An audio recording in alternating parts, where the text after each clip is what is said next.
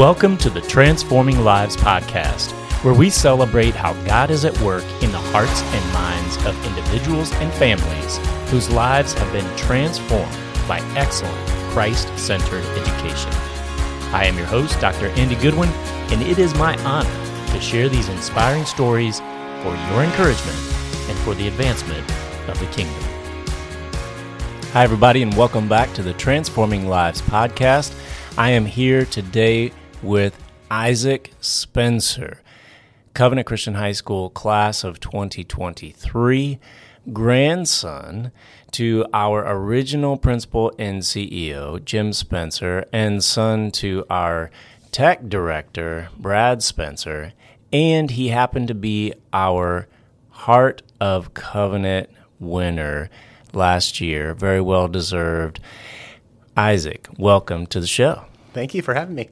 So good to be with you today and chat about what God is up to uh, through you, through your family, through Christian Ed, and up at Purdue University. Yeah. So you're attending there studying what? I am studying robotics engineering technology in the Poly Polytechnic Institute.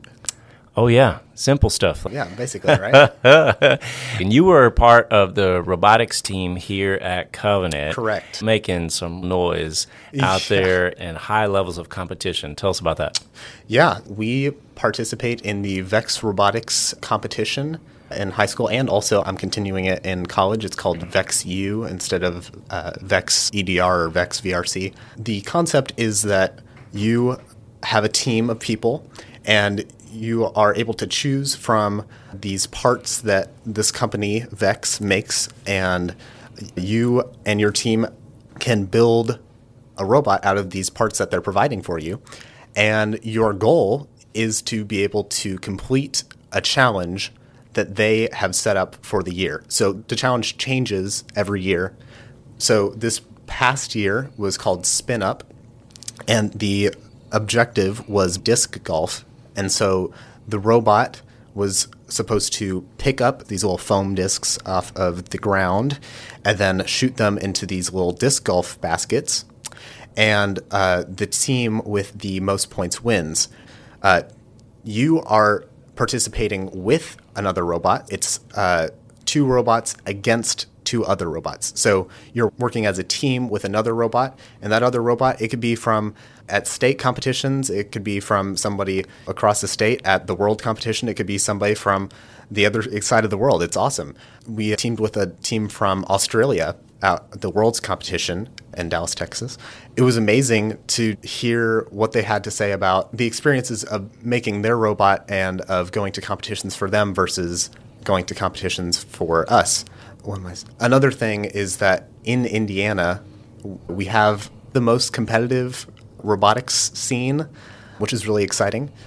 You all got to participate at the state level, which because Indiana is so saturated with so much good competition, winning anything here is a really big deal. Yes. What have you all won during your senior year? Okay, so I believe we've won 23 awards in total. There are three categories of awards. There's a judged award, which means when your team goes to a competition, another aspect of going to a competition is getting your team evaluated by judges that are there. They will look at your team, they'll interview you, they'll also look at your engineering notebook, which is not required to have, but it's recommended. And that notebook is just a written history of your robot. It goes from this was the first iteration of our robot, but then this one thing didn't work, so we decided to change it. And then we changed it again. And then we decided we need a whole nother robot design. So we scrapped that idea, and here's why we did that. The judges will look at that and then based off that, you may get a judged award, design award, uh, create award, innovate. There's several, and basically, if you really excelled at coming up with a creative idea, maybe your idea didn't work out the way you wanted it to perfectly, but you had a robot design that nobody else had thought of, nobody else was even close to coming up with, you might get the create award if you were really high performing as a single team, you're in teams, but just looking at your single team, if you're really high performing in matches, you might get the design award. And then there's a whole bunch, there's a skills award. So speaking of just your robot, just having one robot on the field, there's an opportunity for your robot and just you to complete the challenge just by yourself. So you're not going against anybody and you're also not going with anybody. That's called your skills score. And if you get the highest skills score at a match, you can get the skills champion award. And then finally, we have the third type of award, which is if you win either if you're a semifinalist or a finalist or a tournament champion, but your team had a little extra umph. And if you're being nominated for all of these separate awards, there's one award that is a culmination of all five or six of those. And so if you get the Excellence Award, the Tournament Champion Award, and the Tournament, tournament Skills Award, that's called a Triple Crown. And it's pretty rare to get, but you can get all three. And we were lucky enough to get that, I believe, two or three times. Yeah. That's amazing. And you got to go to Worlds and Yes. the state. Congratulations. Very Yep. cool. Okay. We usually start off with the same two questions. So, first, what is true and good and beautiful in your life right now? Yeah, I'll try and go through in that order. Um, so I'm in college now. I'm not in high school. I'm not living with my parents anymore. And something that I've found really true is that it's really amazing. And I this could all these could probably fit into each other's categories. Um, they're also intertwined. But something I found really interesting is I'm able to really spread what life I've had so far to the other people around me. So hmm. I live in a dorm, and I will say it's quite a different environment. I, I think the biggest thing is probably love, hmm. is just being able to expound abundant love to them. And if they need help, not turning away, showing them that I care. It might be weird. Oh, that's weird. Why are you caring for that person if they're maybe not the nicest person or if they're not probably the mm-hmm. cleanest person? But showing that love, and that's also been something that God's been calling me to do is just get out there more, talk to more people, and to show that love that has been, and I think we'll get into this later, but has been so abundantly given here at Covenant Yeah. for good. Oh man, I'm able to go to college with a lot of my best friends. So I'm rooming with my best friend, and then there are several other people that were in my friend group that are also going to Purdue with me. It's really comforting, as well as it. it alleviates some stress, so I'm not. I don't feel like I'm going through this alone. It's really helpful. Um, for beautiful,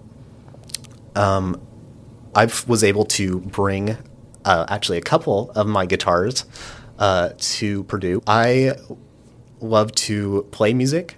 I love to try and write music. It's generally instrumental. There probably won't be any CDs, or I guess CDs aren't really a thing anymore, but there won't be any Spotify links very soon. I just I love playing music, and especially on my guitar. On my I have an electric and acoustic, and on my acoustic, I feel like I can really get a certain warmth out of playing. It also helps calm me. If I am going through, oh, today was a crazy day, I can play some acoustic guitar. And maybe it's maybe it's upbeat playing, maybe it's more mellow finger style, like this is going to make you fall asleep kind of music. But I found that playing and not even necessarily playing a song that I know, maybe I'm letting my mind move my fingers and hmm. just flowing with it. That can really, to me, that's really helped me become calmed and to just be able to feel the presence of the Lord. And then with electric, I am notorious for not singing. So if there's a church service, I'll be like really nervous about singing because I'm like, oh gosh, I don't want people to hear this next to me. I'm on the church at my campus's worship team. I just got Oh, accepted so onto cool. that. So I will be playing electric on at Campus House. So that'll be very exciting. But on electric guitar, it's obviously a little bit of a different. It's a different instrument, but you're plugging in to an amplifier of some sort or to another interface that can change the sound and you're able to modify the sound into kind of whatever you want. And something that I like to do is play lead guitar, and that's generally with the uh, distortion. And I can only describe it as I can get this sense of I'm flying when playing electric guitar when playing some sort of lead. Again, this is not something I'm not necessarily playing a lead that I've learned in the past, but if I can just I might find a backing track online and play to it and just see where the backing track takes me and where my fingers take me and it uplifts me. It's really I haven't found something else that another activity, maybe other than like hanging out with friends or something like that, but something that I can just do on my own and reading scripture. Yeah. No, that's beautiful. And as you noted, so speaking then of scripture, what is a passage that you may have been dwelling on recently?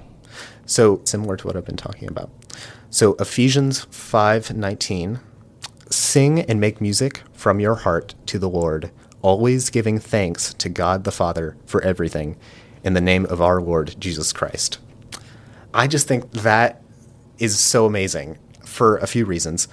I am a very logical minded person. I take a lot of things literally, and part of how I'm reading this is from that mindset. But it says, make music from the heart. And that to me is what music should be. Mm music should tell a story, but it should be from the heart. If it's not from the heart, then you're not really telling a good story. This the scripture really stands out to me um, because it acts as a guide to my own playing. If I'm playing something that it's just not there, there, there is a sense in music when you're playing something. This, this, this doesn't really fit me. This isn't really um, me playing. And not saying that it's like there's a certain song that you can't play because it's not your style, but there's a way to play a song that fits you. And once you can find that, it's really beautiful to see the outcome. It is amazing to read a particular scripture, and sometimes if it hasn't touched on your heart in a particular way, so proximate to, in this case, music for you, we can read it and it's good information. And okay, we got it, got the message, but when you're living and breathing that message and yes. that really touches the who you are. That's yeah. great. Okay, thanks so much. Yeah. All right, so your covenant story. Yeah.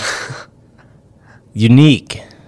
That, that's yeah, that's definitely that's a word. yeah. In fairness, each covenant story is unique. Correct, yeah. But yours especially. Tell me about how you came to be a part of Covenant. Okay, so we're going to have to go back. At the very beginning of this little talk, you did mention that my grandpa was the kind of founding CEO of Covenant. And then my dad also works here as the IT guy. I think it, it started with my grandpa and how he would interact with me just even before I knew about Covenant. I didn't even know Covenant was a place that my grandpa started until probably sixth or seventh grade, something. So I'd gone a while just knowing this is where my dad works, but I would visit my grandparents. And I think part of just the way that my grandpa would talk to me and explain things and some of the things that he would, he was a woodworker mm-hmm. and he would make beautiful, some were more art like pieces. There's a few of them that are uh, still here. He made toolboxes and like stands for things, shelves. There was always some sense of there was there was always some sort of love that was put into his work. And actually, my worldview topic here at Covenant was that handmade objects have a unique quality that can't be replicated by the work of just technology. Mm. Or just going, seeing my grandpa make, um, or like a chessboard. Um, he would make uh, like a chessboard that underneath would have like a storage spot for all the pieces. Um, seeing how he would make that all by hand and use sometimes use a chisel instead of a saw to cut things out just because that's how he wanted it to be. And there was a lot of particularness in the way that he did things in a good way that kind of showed that this is what part of what covenant is. And then as I moved on later in life, I'd, I'd come into the school. Uh, I didn't really know at the time. I just knew this is where my dad works, and there's a lot of people that are really excited to see me when I come in for a while. And then eventually I learned, oh, this is this is really where I want to go. And I don't know exactly when that transition point was, but I'll get into that here in a second. But when I was younger, for sure, I always felt home here. There was there's something special about Covenant that you get really good staff. they'd always be excited to see me and I would always be excited to see them and they'd always just be excited that I was there. Mm. That really made an impact. Maybe it was an impact that I didn't see it happening while it was happening, but something definitely later in life I really appreciate and that's something I there's not really many other experiences that could have given me that. Yeah. So that's your runway into yes. becoming part of yes. the covenant community. Unbeknownst to you that you're yeah, or, or it flew over you that your grandpa had started it until right. about middle school. Yeah. Still feeling at home here. Yeah. Being welcomed in, being known by name, those types of things. And you mentioned that Covenant is a, a special place. I would agree. What has your Covenant experience been like as a student? Covenant is a relatively small school, but the opportunities that you can get here are probably greater than most of what you can get elsewhere. There's certainly more opportunities other elsewhere. There's a certain uniqueness of that opportunity that I haven't really found. And even in college, there are vast opportunities. There's it seems like endless in j- just the staff. Like there's a professor that's just doing a subcategory of a subset of a some very small part of this bigger category. That's something I still find that there's a little bit of a lack of. There's not that special connection. That's another thing. Teachers are friends, and that is so amazing. Mm-hmm. And mm-hmm. I wish that maybe more places could catch on and try and emphasize that more. Mm-hmm. And I think there's certainly something about the community that we have that promotes that a little bit more. But being able to go to a teacher with not just a question for the class, but a question f- from your life. I'm really struggling with whatever, and it could be a it could be a small thing or it could be a big thing. Just being able to have that comfortableness to go to that teacher. Maybe yeah. you're really bad in that subject, but still being able to go saying, "I'm really struggling with this. Can you help?" And having the staff be able to give you a thoughtful and impactful answer. I know people here, mm-hmm. Um, mm-hmm. and I haven't really found that elsewhere. All right, so you've talked about music and the way that you talk about it. It seems like it's more of an expression. Yes. You haven't used the terms excellent and achievement, although I think people would very easily say you are excellent at music, you are excellent at the things that you do, and you have achieved much through those two main known things of, of music and robotics. But it doesn't seem like achievement is a main motivator for you. It may be, but I'm wondering how you personally, how your family thinks and talks about excellence and achievement. I'm, I'm curious also about those two things related to identity. Oh, okay. So, in terms of robotics, I just enjoy doing it. There's always a challenge. I love problem solving and being creative. And doing that, especially with other like minds, we happen to do well. and getting those awards, for sure, that gave us confidence and that it's not like we were like, oh, yep, I guess we'll put that on the shelf and pay no attention to it. It definitely made it, gave it gave us an impact, but that wasn't our primary goal. Primary idea was have fun with this. How much fun can we get out of this in high school? And how many connections can we make? Hmm. That was a big thing. And then with music, it's actually, I would say this is a little different for me specifically. There's a sense that when you're on stage, there is this cool feeling of being up in front of a whole bunch of people and playing music. And I do enjoy that, but I want to convey a story and I want to express with my ability to play guitar emotions that maybe you can't find in uh, words as easily or you can't find as easily in an art piece. Mm-hmm. How do you consider identity when you're talking about excellence and achievement? I think that there's certainly an aspect of humility, of humbleness that goes along with that. That's something I can struggle with for sure. So I think humility definitely plays a role in that identity. I still struggle with I want to be this rock star or this however this identity, but for sure there's a sense of what am I actually doing with my playing or what am I actually doing in robotics? What am I actually conveying with getting all these awards and such? There's also something I haven't dived into yet is with the word and with scripture. Is this the Lord's work? Yeah. Is this the Lord's work that I'm doing? Or is this something that I'm doing for my own want?